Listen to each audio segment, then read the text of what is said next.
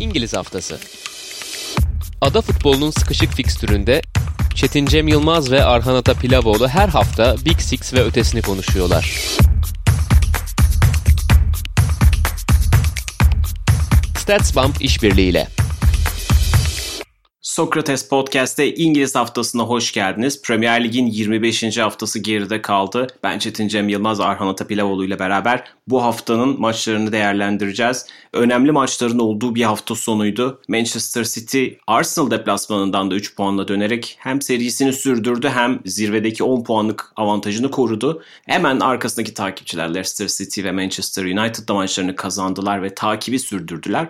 Arkadan gelen grupta ise işler iyice karıştı. Dördüncü sıra mücadelesi diyebileceğimiz grupta artık West Ham ve Everton'dan da iyice söz etmemiz gerekiyor. Onlar da çok kritik galibiyetler aldılar. Everton 1999'dan sonra ilk defa Anfield'da kazandı ezeli rakibi Liverpool'u devirdi. West Ham'da komşusu Tottenham karşısında kazandı ve artık hem Liverpool ve Tottenham için kötü gidiş devam ediyor hem de bu takımların artık ilk 4 iddiası için yarışın içerisinde olduğunu söylememiz gerekiyor. Bütün bunları konuşacağız. Önce sıcak maçtan, pazar gününün büyük maçından başlayalım.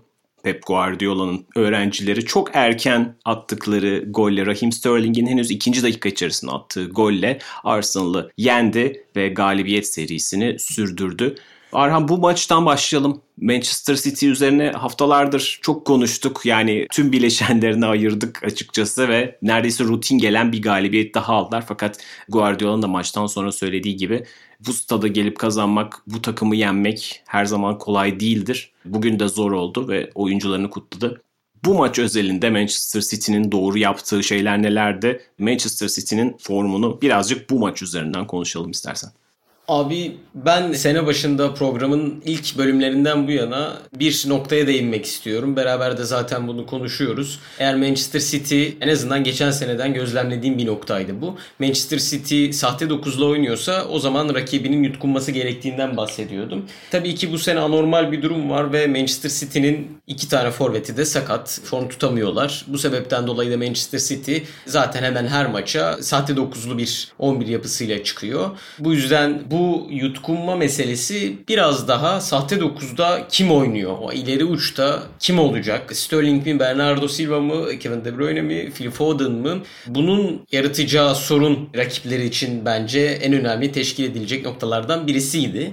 Bugün Arsenal karşısında Bernardo en uçtaydı. Kağıt üstünde evet Bernardo Silva'yı sahte 9'un en ucunda gördük ama öyle bir rotasyonel oyun vardı ki City'de. Herkes ceza sahası içerisine o kadar çok girip çıktı ki o kadar çok herkes birbirinin görevlerini üstlendi ki sadece kağıt üstünde Bernardo Silva'nın en uçta olduğunu söyleyebildik. Yani bir sekans hatırlıyorum Bernardo'nun Fernandinho'nun yanına gelerek zaten bunu sene başından beri çok güzel şekilde yapıyor derine inmesi. Hem içte hem de uçta oynadığı zamanlarda bunu pek çok kez yaptı. Fernandinho'nun yanına inerek top aldı. Onun boşalttığı alana İlkay'ın girdiği Sterling, İlkay, Mahrez ya da başka bir sekansta De Bruyne'nin girdiği ve Sterling, De Bruyne, Mahrez üçlüsünün olduğu yani sadece kağıt üstünde Bernardo Silva'nın sahte 9'un en ucunda olan isim olduğu pek çok sekansa rastladık ve bu rakip için gerçekten kontrol etmesi, savunması, takip etmesi çok zorlu bir düzen. Çünkü o kadar fazla hızlı şekilde oyuncular girip çıkıyor ki ama bunu Manchester City yani hadi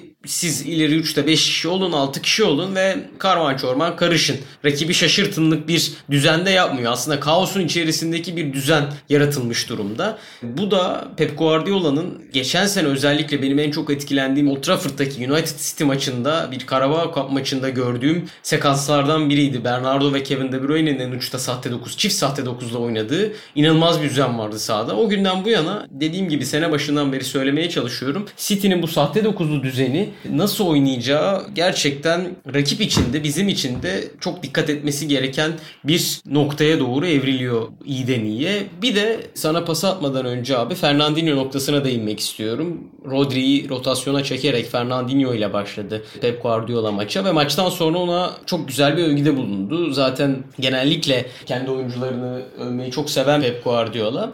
Onun topsuz oyununun ve ikili mücadelelerin takıma ne kadar pozitif katkıda bulunduğunu söyledi. Sakatlığı dolayısıyla oynamadığını ama hemen formayı aldığında ne kadar farklı şeyler sunabileceğinden bahsetti ve takım için çok önemli olduğunu söyledi Pep Guardiola ki Leeds maçından sonra şunu hatırlıyorum. Marcelo Bielsa maç sonundan şöyle bir açıklama yapmıştı.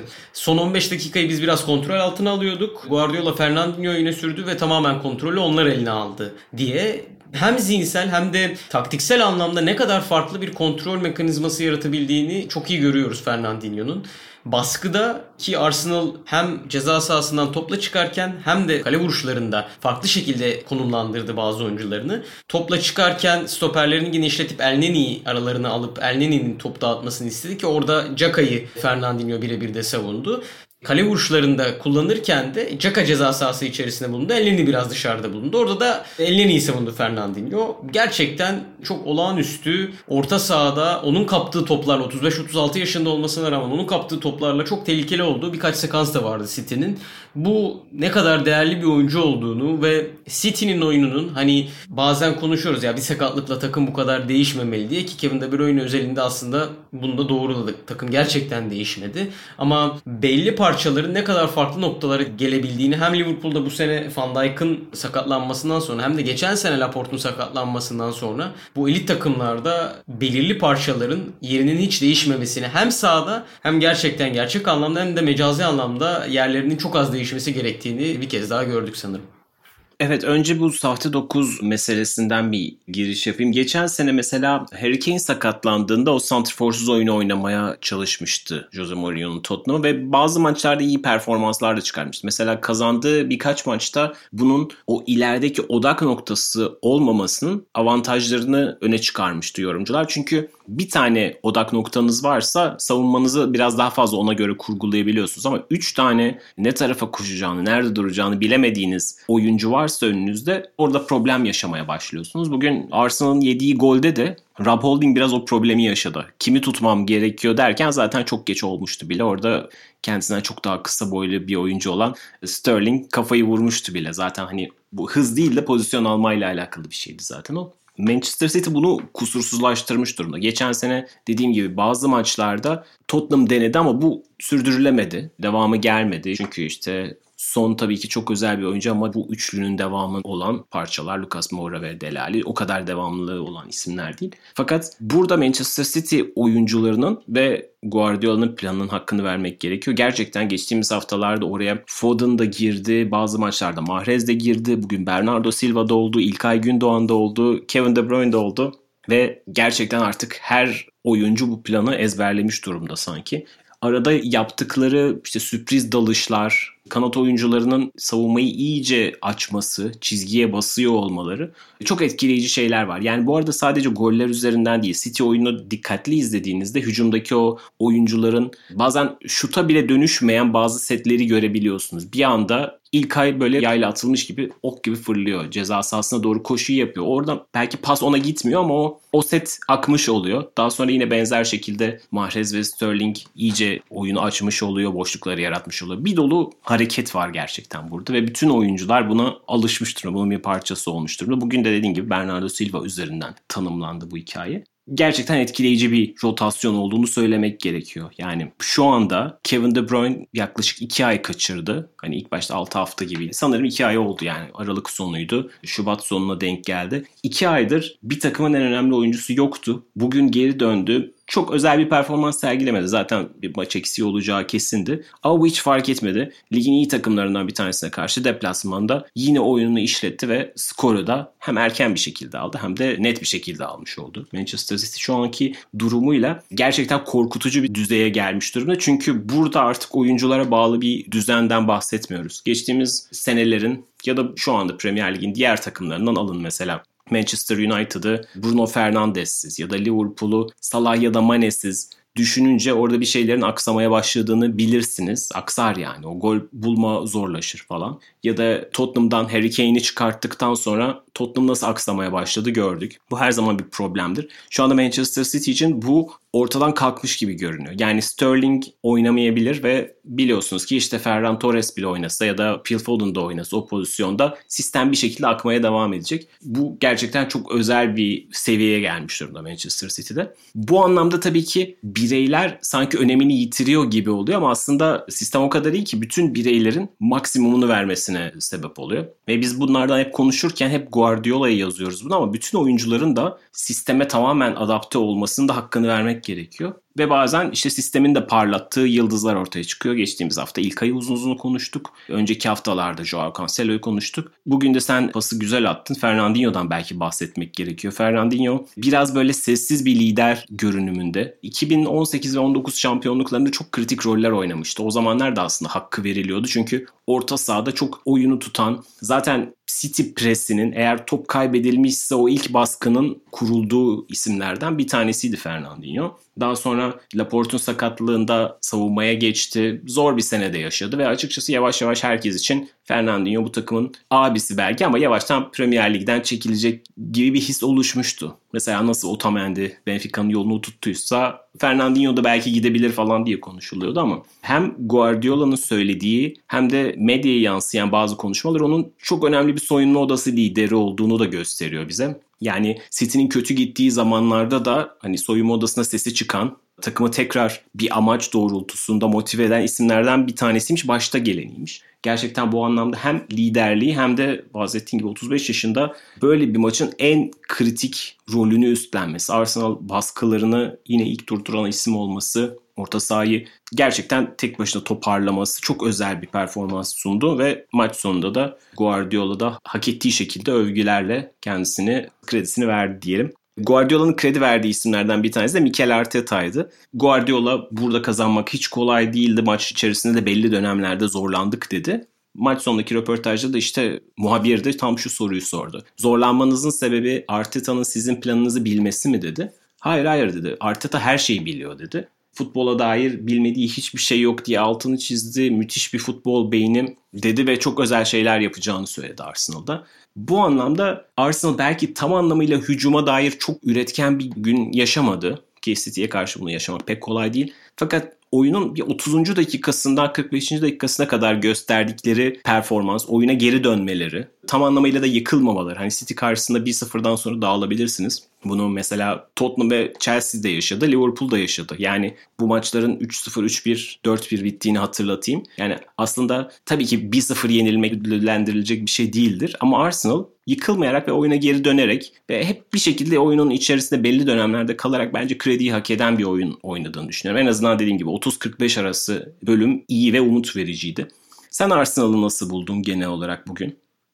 Abi ben de 35-45 arasını gerçekten pozitif anlamda bulduğumu söyleyebilirim. Aynı zamanda Arteta'nın belli noktalarda ısrarcı kalması da değerli parçalardan birisi. O bahsettiğim Leno ile birlikte çıkış ki bunu az önce gördüm. Pep Guardiola da bahsetmiş. İkinci yarıda baskımızı oraya göre şekillendirdik. Leno'ya farklı şekilde bastık. Sol kanattan farklı bir baskı modeli geliştirdik. Çünkü bizi buna zorladılar dedi geriden topla çıkmakta ısrarcı olması ama belli noktalarda da esneklik gösterip sol tarafa Saka'nın koşular attığı noktaya kümelenmesi takımın bu noktalarda benim hoşuma giden başka sekanslardan birisiydi. Elinin tercihi de muhtemelen bu kadar fazla orta saha yapılı oyuncuya karşı biraz daha ısırgan olmasını beklediğim bir tercihti. Fakat öyle de çok fazla birebir baskı uygulayan, birebir de stil oyunculara rahatsızlık veren bir Arsenal orta saha hatta Arsenal takımı yoktu. Muhtemelen burada farklı bir anlayış düşündüğü Arteta biraz daha geride bekleyip biraz daha derinde bekleyip onları karşılamak istedi. Birinci dakikada o gelen gol olmasa bu plan bence Arteta'nın kafasındaki plan biraz daha işleyişli olabilirdi. Ama sanırım o erken gelen golle o plan da biraz taça çıkmış olabilir. O yüzden biraz daha geç reaksiyon verdi. 35-45'lerde reaksiyon verebildi. İkinci yarıda da o reaksiyonu, o iyi oyunu devam ettirememesinin sebeplerinden birisi belki işte o Guardiola'nın bahsettiği pres değişikliği olabilir yine. Bu maçı dair ekleyeceklerin var mı? Epeyce konuşmuş olduk. Yavaştan haftanın diğer önemli maçlarına geçebiliriz. Aynen abi geçebiliriz. Bir gün öncesinde haftanın bir başka önemli maçında Liverpool Everton'ı ağırladı. Çok uzun zamandır Everton bir derbi galibiyeti alamıyordu. 1999'dan beri de Anfield'da kazanamıyordu. Bütün bunları yıktığı, temize çektiği bir gün yaşadı. Liverpool adına kötü gidiş devam ediyor ama diğer taraftan Everton adına çok hani gerçekten tarihi bir gün. 22 yıl aradan sonra Anfield'da kazandıkları gün ki 1999'daki maçta da galibiyet golünü Kevin Campbell atmış. Daha sonra aslında daha önce Trabzonspor'da da forma giydiğini hatırladığımız Campbell o dönemde galibiyet getiren golü atmıştı. Everton'da Richarlison ve Sigurdsson'un golleriyle kazandı. Önce Everton tarafından bakalım isterim açıkçası. Ben çünkü Ancelotti geçen sezon sonunda geldiğinde ve daha doğrusu transferle beraber bizim hedefimiz Everton Şampiyonlar Ligi'ne taşımak olmalı demişti. Ve o zamanlar pek de inanılmamıştı. Çünkü Everton çok uzun zamandır David Moyes dönemlerinden beri o ilk 4'te ilk 5'te kendisini bulamıyor. Martinez'li bir dönemi de açıkçası hatırlayabiliriz ama oranın hep altında kalmıştı. Fakat yavaş yavaş bu iddianın altını doldurabileceğini gösteriyor. Çünkü hem puanda Liverpool'u yakaladılar hem de maç eksikleri söz konusu ve artık işte böyle kritik maçları da kazanabilen bir hüviyette görünüyorlar. Geçtiğimiz haftada Tottenham'ı kupada elediklerini de hatırlatalım. Everton'ı konuşalım önce biraz. Everton'ı bu derbi maçında nasıl buldun? Abi sanırım Manchester United'a mağlup olduktan sonra Kasım ya da Aralık ayı gibi bir üçlüye dönmüştü Everton sene içerisinde. O üçlüden sonra tekrardan dörtlü savunmaya döndüğü işte yakın tarihe kadar da dörtlü oynadığı pek çok maç var.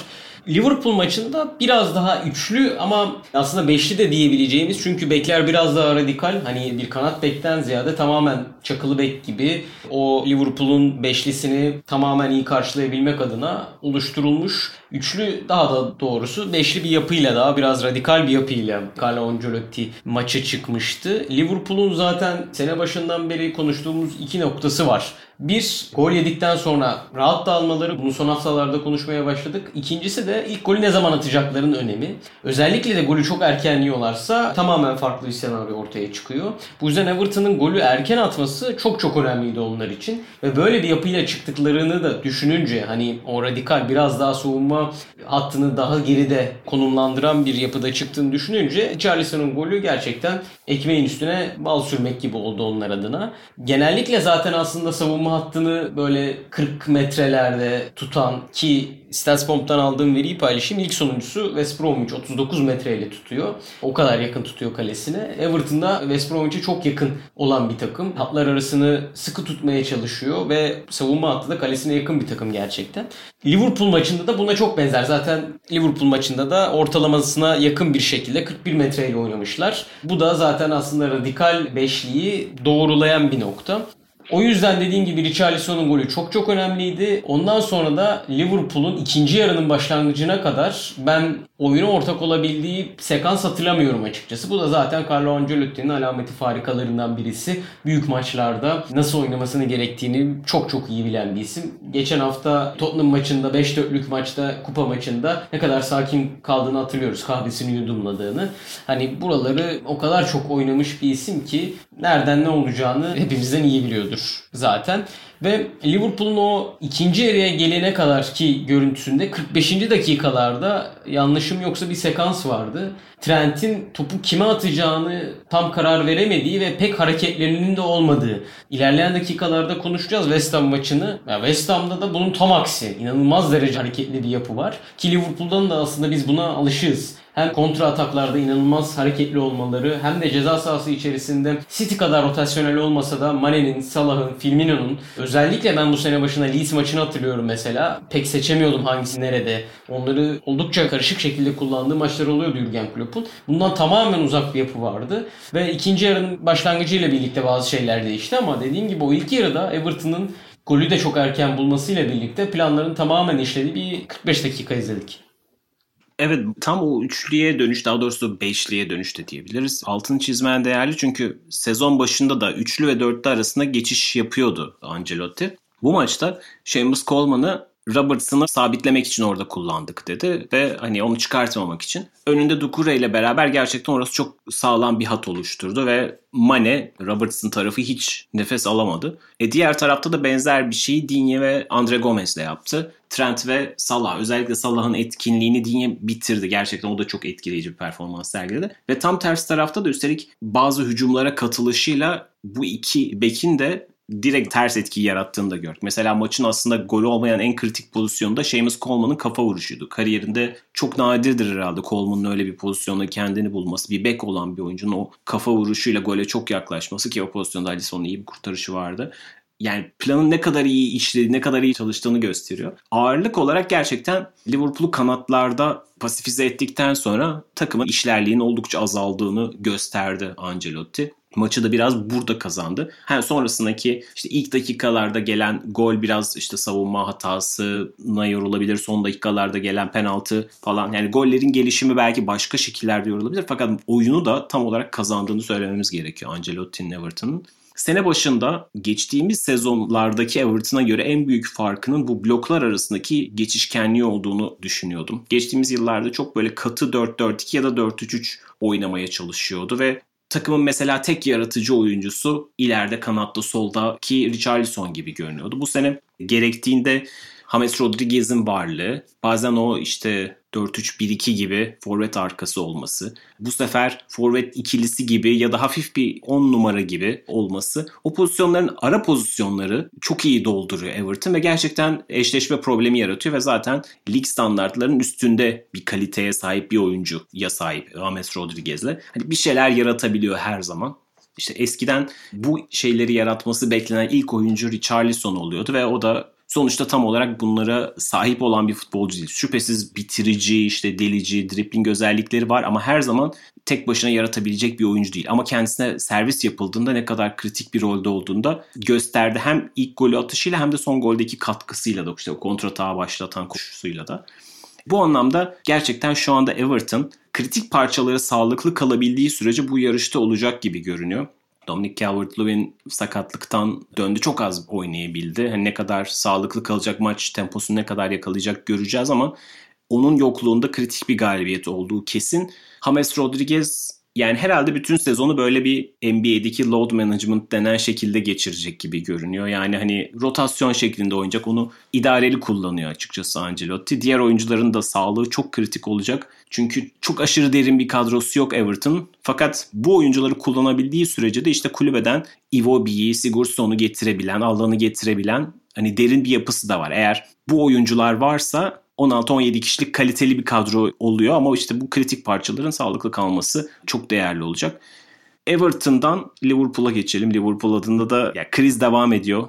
Üst üste 4 iç saha yenilgisi oldu. Ligde üst üste 4 yenilgi de oldu. Aradaki West Ham galibiyeti olmasa Liverpool adına çok daha kara bir dönem yaşanacaktı açıkçası ama bu haliyle de 1923'ten beri ilk defa üst üste evinde 4 maç kaybetmiş oldu Liverpool. Yani herhalde böyle bakınca bütün takımlar seyircisizlikten etkileniyor ama hani dolu bir Anfield'da Liverpool gibi bir takımın 4 tane iç saha maçı kaybettiğini düşünmek biraz uç geliyor açıkçası. Yani normal şartlarda bazı maçları Anfield'da seyirci alırdı. Liverpool bu içinde bulunduğu kötü durumdan belki taraftar desteğiyle çıkabilirdi. Şu anda ondan da yoksun görünüyor bireysel performansların düşüklüğünü hep konuşmuştuk geçtiğimiz haftalarda. Şu anda hani ideal 11 ile yani şu anki şartlarında ideal 11 ile sahada olmasına karşın hala akmayan bir şeyler var. Ki bu maçta da Henderson'da kaybetti Liverpool ve artık önümüzdeki haftalarda ya Fabinho Ozan Kabak ya da Ozan Kabak Ned Phillips ikilisiyle oynayacak gibi görünüyor. Sakatlık krizi de devam etmeye devam ediyor.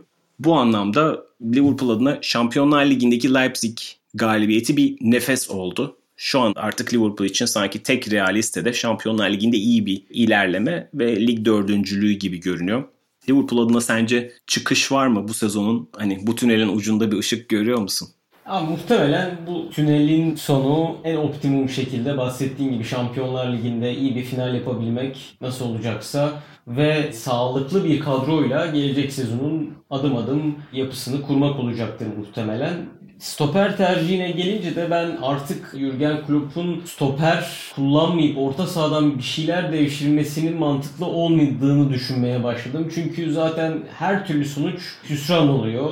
Pek bir şey değişmiyor. Yani Henderson'ı stokere çektiğinizde de elbet ki o benden çok çok daha iyi biliyor nasıl konumlanması gerektiğini, hangi oyuncuların neler yapabileceğini ama sanki gözlemlediğim kadarıyla da orta sahadan Henderson'ı almak pek verimli olmuyor. O hızlı oyunu oynayamıyorsunuz bu şekilde. Net Phillips Ozan bilmiyorum ne kadar olabilir, ne kadar başarıya götürebilir Liverpool'u ama demek istediğim noktalardan bir tanesi ya en azından bu yolun çok iyi yerlere gitmediği artık açık. Ya Thiago'nun kullanımı, Wijnaldum'un savunma önündeki oyunu, Henderson ne kadar uzak kalacak sahalardan bilmiyoruz ama Fabinho'yu en azından tekrardan ait olduğu yere konumlandırmak. Gerekirse Fabinho, Henderson, Milner Fabinho, Wijnaldum, Milner gibi çok enerjik bir orta sahayı tekrardan devreye sokmak belki o Liverpool'un Jurgen Klopp'un ilk dönemindeki o enerjik oyununa bir şeyler sunabilir ama en azından dediğim gibi sene sonuna kadar farklı şeyleri, farklı yapıları denemekte de bence artık bir zarar yok. Çünkü ilk yarıda da bahsettiğim gibi o tutukluk çok farklı sekanslarda kendine yer buluyor. Sezonun başlarında City hakkında City'nin kıpırdanmaya başladığı dönemde o kıpırdanma emarelerinin 5-10 dakika değil 35-40 dakikalık sekanslara yayılması gerektiğinden bahsediyorduk. Bugün de Liverpool adına konuşurken o sıkıntılı dönemin şu an için 5 dakika olan sıkıntılı dönemin 15-20 dakika tutukluğuna gelebilir ki hatta geldi bence onu da söyleyebiliriz o tutukluk dönemlerini olabildiğince azaltması gerekiyor. Aksi takdirde dediğim gibi yeni bir şeyler sunmadıkça işi biraz daha sıkıntılı olabilir ki yeni bir şeyler sunması gerektiğini de Şampiyonlar Ligi basın toplantısında biraz bahsetti. Bu yeni bir meydan okuma, çok farklı bir meydan okuma ve bu meydan okumaya hazırım dedi Jurgen Klopp. Son olarak şununla bitireceğim abi. Aykut Kocaman Başakşehir'in yeni teknik direktörü hafta içerisinde kazanmak kadar kaybetmek de bir alışkanlık serisi. Bunu çevirmeye çalışıyoruz dedi. Kesinlikle Liverpool içinde hani City içinde bahsediyorsak kazanma alışkanlıkları sayesinde bazı maçları kazanırsınız diyorsak ki Everton maçı hafta içerisinde inanılmaz oynamadan kazandı ve kazanma alışkanlığının getirdiği hatta ve hatta geçen sene Liverpool'u bence en iyi tanımlayacak noktalardan birisi o kazanma alışkanlığıydı. Bu sene de mağlubiyet alışkanlığına ufak ufak alışmaya başlıyor Liverpool ki bu en tehlikeli noktalardan birisi. Yenilmeye alışmak, yenilmeyi şaşırtıcı gelmemesi en kötü noktalardan birisi ki biz geçen sene Liverpool gol yediğinde şaşırıyorduk. Gerçekten çok hızlı bir değişim oldu ve tabii ki inanılmaz fazla dış etken var bu noktada sadece takımın tepe taklak gitmesi değil. Evet ben de bu alışkanlık meselesine biraz inanıyorum artık. Yani geçtiğimiz hafta Guardiola'nın sözlerinden bahsetmiştik işte futbol bir ruh halidir diye. O da mesela Liverpool'a oldukça empatiyle yaklaşan hatta sempatiyle de yaklaşan sözler sarf etmişti. Liverpool adına bir momentum, ritim bunların hiçbirisinin pozitif olmadığını görüyoruz. Geçtiğimiz sene de bunlar tam tersineydi. Yani pek çok şeyin okların yeşil olduğu, yukarıyı gösterdiği bir sezon yaşadı. Hatta birkaç sezon yaşadı Liverpool. Bunda şans da yanındaydı Liverpool'un. Seyirci desteği de vardı. Oyuncular da sağlıklıydı. Çok uzun süre kritik oyuncularından mahrum kalmadı Liverpool gerçekten. Yani bunların da hakkını vermek gerekiyor. Bunlar futbolda çünkü olan şeyler. Bunlar son zamanlarda çok tartışıldı işte. Bahaneler mi? Değil. Sebepler. Evet Liverpool'da şu dönemde Van Dijk olsaydı şüphesiz başka bir şey olurdu. Ama konuştuğumuz gibi futbolun içinde sakatlıklar da var. Böyle bir şeyin başa gelebileceği bir gerçekti ve geliyor şu anda. Nasıl geçtiğimiz sezonlarda Liverpool 0-0 bitmek üzere olan bir Everton maçını bir Jordan Pickford hatasıyla işte 1-0 kazandıysa bu sene de tam tersine Liverpool'da hiç böyle şanslı giden bir şey yok gibi. Bu da biraz moralle, motivasyonla alakalı gibi geliyor. Yani sadece şansı motivasyonla açıklamıyorum ama geçtiğimiz sezon mesela 86. 87. dakikasında 1-0 geride girilen Aston Villa maçı. O dakikalarda Liverpool'un o maçı çevireceğini hissediyordunuz. Yani Liverpool bu maçı böyle bitirmez hissi izleyeni geçiyordu. Fakat bu sezon bu bahsettiğim 4 maçlık yenilgi periyodunda hadi Manchester City maçını bir kenara koyalım. Çünkü City şu anda ligdeki her takımı yeniyor ama Burnley maçı, Brighton maçı ve Everton maçı Özellikle ikisinde goller erken geldi. Çevirmek için oldukça uzun bir zaman vardı. Fakat Liverpool o oyunun herhangi bir kısmında bu maçı çevirecek enerjisini rakibe hissettirmiyordu. Yani dönebilirdi maç ama hiç o elektrik gelmiyordu o aciliyet, o keskinlik, yoğunluk hep Liverpool tanımladığımız, son yılların Liverpool'unu tanımladığımız sıfatları sahada göremiyoruz tam anlamıyla. Pek çok sebebi olabilir. Mental yorgunluk olabilir, sakatlıklar da söz konusu olduğu doğru. Ama yürümeyen, akmayan bir şeyler olduğu ortada ve bunu da çözecek kişi Jurgen Klopp gibi görünüyor sene içerisinde yaptığı bazı şeyler vardı. Özellikle Jota geldiğinde o hani önde bir dörtlü kullanmayı denemişti. Acaba işte Firmino'nun formsuzluğu yeniden bir deneylere yol açabilir mi? Jota'nın hala ne kadar dönmeyeceğini bilmiyoruz açıkçası ama Liverpool taraftarının en çok beklediği isimlerden bir tanesi o. Bir şekilde o Liverpool'un en itici güçlerinden bir tanesi olan öndeki üçlü hatta bekleri de katabiliriz ama onlar birazcık daha az sorunlu kaldı diye düşünebiliriz. Öndeki üçlüde bazı değişimler gerekiyor gibi sanki. Buna mı işaret ediyor acaba Klopp? Göreceğiz şüphesiz. Fakat Chelsea'nin formda olduğu bir dönemde Liverpool bir türlü maçları kazanamıyor ve artık Everton ve West Ham da girdi oralara ve ikisinin de oralardan uzaklaşma gibi bir niyeti yok gibi görünüyor. Liverpool adına işler zorlaşıyor ki zaten Leicester City ve Manchester United'da kaçmış durumda. 9 puanlık bir fark oluştu. Liverpool için şu anda görünen en en iyi senaryo dördüncülük yarışı Hatta Şampiyonlar Ligi'nde şampiyonluk bile daha iyimser bir ihtimal olabilir açıkçası. Liverpool'un gelecek sene Şampiyonlar Ligi'ne tekrar gidebilmesi adına yavaş yavaş tren kaçmaya başladı sanki. Bu arada Manchester United'dan da kısaca bahsedelim. Onlar son haftaların formsuz takımı Newcastle önünde. ilk yarıda çok az da olsa bir zorlandıkları periyodlar oldu. Sam Maximen'in güzel bir golü vardı. Fakat yine yıldızların damga vurduğu, Rashford'un çok güzel bir gol attığı, daha sonra Daniel James'le üstünlüğün tekrar yakalandığı bir maçta Newcastle'ı 3-1 yenmeyi başardılar. Manchester United bahsettiğimiz gibi hala şu anda ligin en çok atıp en çok yiyen takımlarından bir tanesi. 32 gol yemiş durumdalar ki ligin o üst sıralarında en çok gol yiyen takımlardan bir tanesi. Liverpool ve Everton'ın ardına hatta ligin top halfında ilk 10 sırasında en çok gol yiyen takım. Aynı zamanda ligin en çok gol atan takımı. Newcastle maçında keyifli bir şekilde kazanmayı başardılar. Daniel James geçen sezonun başında iyi bir performans yakalamıştı. Daha sonra biraz ortalıktan kaybolmuştu. Bu sezonki 5. golünü attı ama ilk 4 golün tamamı maçların koptuğu zamanlarda gelen gollerdi. Bir tanesi işte Leeds United maçındaki son gol, bir tanesi Başakşehir maçındaki son gol gibi. Newcastle karşısında çok kritik bir katkı yaptı. Son haftalarda işte bu sezon Mason Greenwood'un tam performans sergileyememesi, Martial'in sağ tarafta oynamaktan pek keyif almaması birazcık Manchester United'ın başını ağrıtan yerlerden bir tanesiydi. O sağ açık pozisyondan istikrarlı katkı alamaması. Daniel James'in umut veren performansı ve golü bu maçın 3 puan dışındaki kazanımlarından, pozitif yanlarından bir tanesiydi gibi. Haftanın diğer flash galibiyetini, Everton dışındaki flash galibiyetinde West Ham United aldı. West Ham United'ı değerlendirirken StatsBomb verilerine başvuracağız galiba. Doğal sayılar.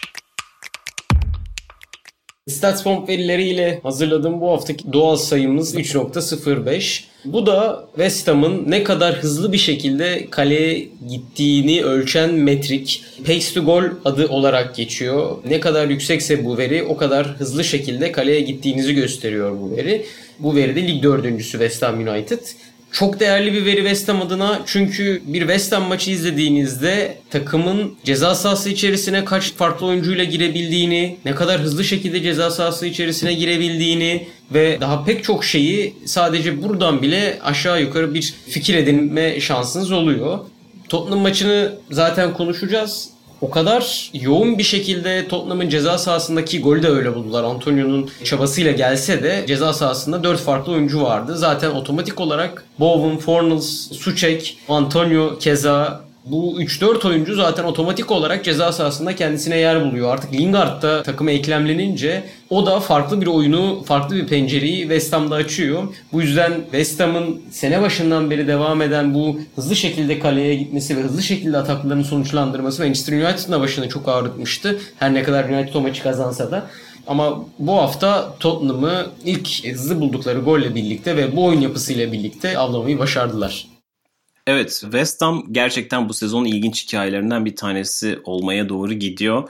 Bahsettiğin gibi Suçek bu sezonun çıkış yapan isimlerinden bir tanesiydi. Jesse Lingard da gelir gelmez müthiş bir katkı vermeye başladı. İşte ön tarafta da Antonio bazen sakatlıklar nedeniyle tam olarak verimli olmasa da şu anda dakika başında gol konusunda Premier Lig'in en etkili forvetlerinden bir tanesi olsa gerek gerçekten şans verildiğinde, şans bulabildiğinde, sağlığı izin verdiğinde mutlaka gol buluyor. Sezon başında açıkçası David Moyes'un bu takımla neler yapabileceği konusunda çok şüpheliydim. Hatta çok talihsiz bir şekilde kendilerini küme düşme adayı olarak belirlemiştim ama biraz bunda şuna dair inancım vardı. Elindeki kadronun parlak oyuncularını David Moyes futboluna uymayacağı ve bu problemleri yaşayacağı işte Yarmolenko, Fornals, Sebastian Haller gibi isimlerin bu oyuncuları hafif hafif kenara iterek ve kendi istediği oyunculardan bir 11 yaratarak 3 puanları toplamaya başladı David Moyes ve bu haliyle elini güçlendirdi.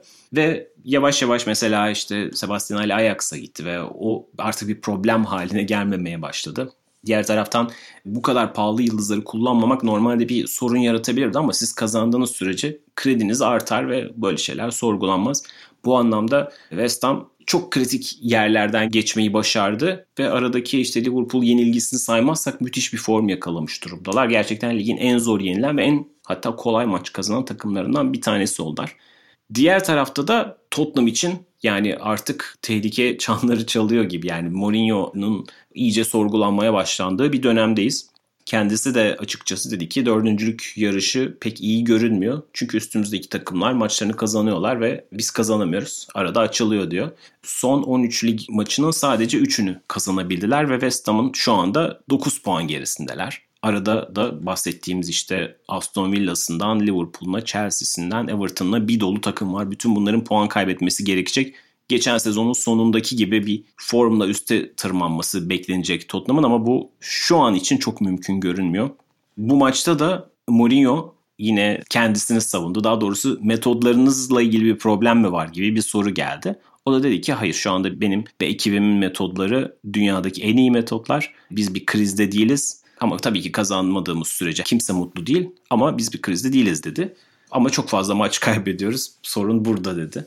Tottenham'da problem ne demek gerçi çok geniş olacak ama Tottenham sence sezonu çevirebilir mi? O sezon başındaki flash galibiyetler aldıkları döneme geri dönebilirler mi? Flash galibiyetler aldıkları döneme geri dönemezler bence ama sezonu çevireceklerine ben inanıyorum. Bunu Jose Mourinho United'da da son senesi hariç bir şekilde becermişti. Tottenham'da ilk geldiği dönemde hatırlayacaksın abi bir fırtına gibi alıp sonrasında kötü bir döneme girip sonrasında en sonunda bir şekilde istediği noktada bitirmişti. Ben belki imsel olabilirim. Belki oyun hala benim gördüğümü düşündüğüm ama görmediğim şeylerden oluşuyor olabilir. Fakat nedense ben Tottenham'ın hala bir şeyleri başarabileceğini düşünüyorum. Ama ne olursa olsun benim fikrim Tottenham'ın uyuşma süreci Daniel Levy'nin tabii ki kararı kulüp yöneticilerinin kararı farklı noktadır ama Jose Mourinho'nun bir transfer dönemine ihtiyacı olduğunu düşünüyorum ben hala. O orta sahasını Endombele, Hoiberg yanına o işte Sissoko ben sene başında çok iyi olduğunu düşünüyordum ama şu an zaten Jose Mourinho da aynı fikirde. Belki Lo Celso, belki başka birisi oraya o iki yönlüğü oynayabilecek, gerekirse yaratıcılık da katabilecek bir oyuncu kesinlikle şart gibi. Onu alabilirse Tottenham farklı bir noktaya gidebilir. Bu kadar kredisi var mı Liverpool'un gözünde ben emin değilim ama bence olmalı. Çünkü ya teknik direktör değiştirerek evet bazı şeyleri değiştirebiliyorsunuz ama Mourinho'nun bu sıkıntılı süreçte bir şeyler gösterdiğini düşünüyorum ben. Hem dediğim gibi o kabus gibi aldığı takım da bu arada yani insanlar biraz yanlış hatırlıyor olabilir. Aldığı takım da böyle 8. değildi. Lig tablosunun ikinci kısmında kalan 13. 14. sırada yanlış Evet 13-14 gibi bir yerdeydi Pochettino gittiğinde. Evet yani öyle mükemmel bir şekilde de almadı bu Tottenham'ı. Altıncılığa kadar taşıdı geçen sene. O da değerli bir şey. Evet bu sene beklentiyi aslında biraz kendisi çıkardığı için şu an iyi gözükmüyor ama ben dediğim gibi bir sene daha ona sabredilmesini en azından bir sene daha elindeki transfer bütçesini kullanması gerektiğini düşünüyorum Jose Mourinho'nun. Umarım da öyle olur çünkü her şekilde bir renktir. Evet ben de en azından bahsettiğin gibi bir tam sezonu daha geçirmesi gerektiğini düşünenlerden. Çünkü şu anda Tottenham'da hala çok fazla karışık parça var. Oyuncu kadrosu iyi ama bazı pozisyonlarda da eksikler var, soru işaretleri var. İşte savunma olsun, orta saha olsun.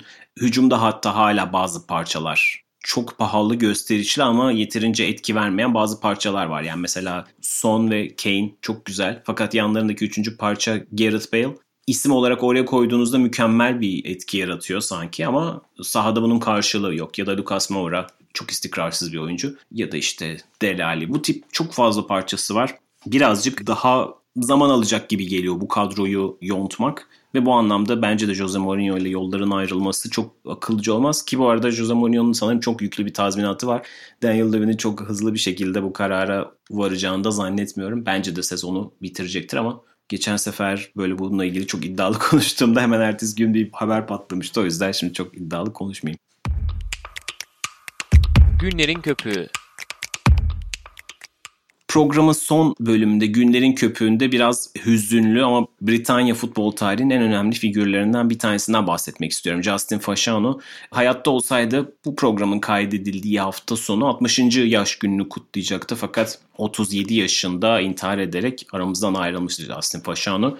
Premier Lig'de daha doğrusu İngiltere liglerinde profesyonel olarak oynarken gay olduğunu açıklayan, dolaptan çıkan ilk futbolcuydu Justin Fashanu. Bu anlamda çok önemli ve bunu 1990'larda hatta 1980'lerde aslında alt seviyelerde, alt liglerde oynarken yapmıştı. Fakat 1990'larda açıklayarak oldukça yani bir öncülük yapmıştı. Bunu geçtiğimiz haftalarda Alman futbol dergisi El Freunde kapağına taşıdı. Hiç kimse cinsel yönelimini açıklamak zorunluluğunda değil ama eğer bunu yaparsanız biz sizin yanınızda olacağız şeklinde bir kapak mesajıyla çıktı. Hala dünyanın pek çok yerinde belki 1980'lere göre daha özgür en azından batı dünyasında gibi görünse de futbol bu konudaki en kapalı yerlerden bir tanesi. Hala çok çok az futbolcu aktif olarak oynarken bunu açıklayan çok az futbolcu var ki sonuçta mesela Thomas Hitzlsperger Almanya'da ve İngiltere'de çok uzun yıllar oynamıştı. Futbolu bıraktıktan sonra eşcinsel olduğunu açıklamıştı. Şu an Stuttgart'ın sportif direktörü. Sonuçta futbolcular arasında da eşcinseller olduğunu tahmin edebiliriz. Fakat hala bu tabuların yıkılmadığını biliyoruz. Ve Justin Fashanu'nun öyküsü maalesef intihara kadar sürüklenen hikayesi çok parlak başlayan fakat çok trajik biten bir hikaye. Kendisinin 60. yaş gününü fırsat bilerek bu hikayesini hatırlatmak istedim. Muhtemelen izlemişsinizdir zira geçtiğimiz yıllarda çok konusu yapılmıştı fakat Netflix'te bir belgeseli söz konusu.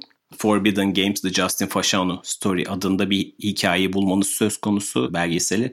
İzlemenizi tavsiye ederim. Gerçekten çok etkileyici ve bilinmesi, anlatılması gereken hikayelerden bir tanesi Premier Lig tarihinin, daha doğrusu 1. Lig tarihinin önemli figürlerinden bir tanesi. Bildiğim kadarıyla abi aynı zamanda bonservis olarak 1 milyon eurodan fazla ödenen ya da 1 milyon pound olabilir tam hatırlamıyorum para birimini. İlk siyahi oyuncu aynı zamanda Faşanu. Doğru evet aynen 1 milyon barajını geçen ilk siyah oyuncuydu. O anlamda da öncüydü. Milli takım formasını hiç giyemedi ama alt seviyelerde giymişti yaş grupları olarak. Yani ama o yıllarda gerçekten ben çok fazla tabii ki Premier Ligi, İngiltere Ligi'ni izleyebilecek seviyede değildim ama yine de böyle oyunlarda karşıma çıkan isimlerden bir tanesiydi. Daha sonra hikayesiyle de daha haşır neşir oldum ve kariyerinin bir döneminde bu arada Kanada'ya da gelip oynamış. Oldukça gezgin bir figürdü. Onu da saygıyla ve sevgiyle analım. Dinlediğiniz için teşekkür ederiz. İngiliz haftasının bu bölümünün de sonuna geldik. Premier Lig'in önümüzdeki hafta sonu da çok dolu, çok keyifli maçlar olacak. Biz yine gelecek haftada sizlerle birlikte olacağız. Dinlediğiniz için teşekkür ederiz. Hoşçakalın. Hoşçakalın.